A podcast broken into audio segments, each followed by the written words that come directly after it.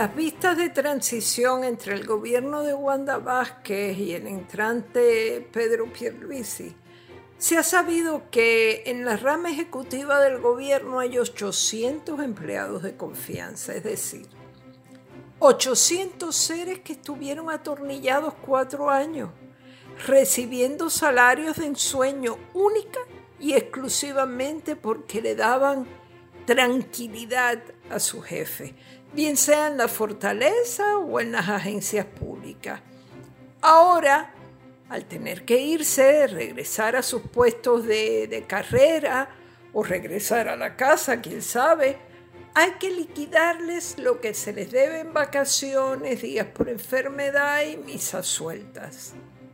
Calcula la directora ejecutiva de la Oficina de Gerencia y Presupuesto que habrá que separar unos 8 millones de dólares para cumplir el objetivo, de los cuales tienen 5 millones identificados. Tenerlos identificados quiere decir que los sacarán de un pote para ponerlos en otro. No es que vayan a aparecer al toque de una varita mágica o que la Junta de Control Fiscal les permita tomarlos de un fondo federal o de un fondo de emergencia, no. Sabrá Dios de dónde los rapiñan esos 5 millones para poder cumplir con la liquidación de los 800 seres de confianza. Pero es que todavía quedan 3 millones sin identificar. No han encontrado un pote disponible que pueda tener esos 3 millones sobrantes. A esos 3 millones que todavía hacen falta, tenemos que agregar 23 millones que no han aparecido, o sea, no han sido identificados para completar los 63 millones que costará al erario pagar el bono de Navidad a los empleados públicos. Tienen 40 millones para esos fines. Dicen ellos que ya identificados. Esa es la palabrita del día. 23 millones para poder pagar el bono, más 3 millones mínimo para darles el finiquito a los empleados de confianza, quienes por supuesto se van porque darán paso a nuevos empleados de confianza de la nueva tropa, es una suma fuerte.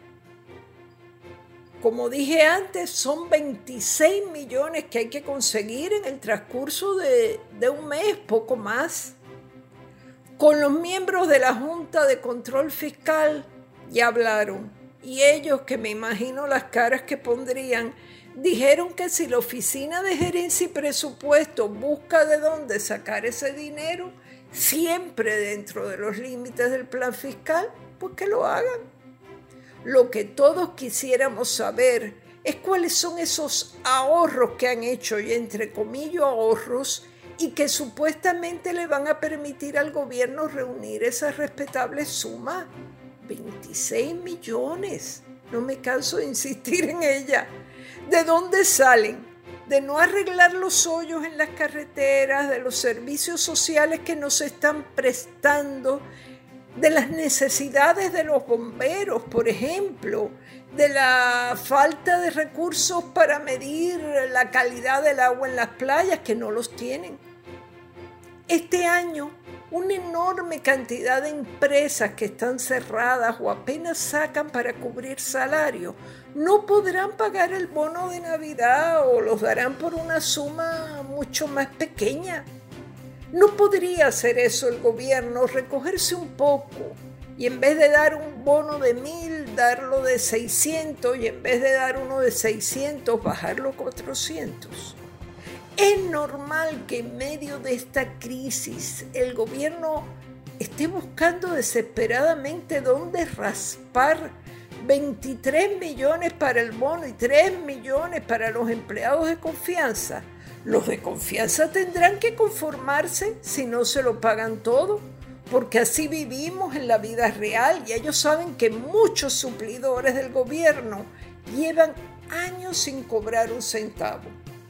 Ahora mismo nadie puede demandar al gobierno para cobrarle nada, ni siquiera los empleados de confianza. Así que más vale que agarren lo que les den. Esto ha sido Maldita Montero. Hasta la próxima semana.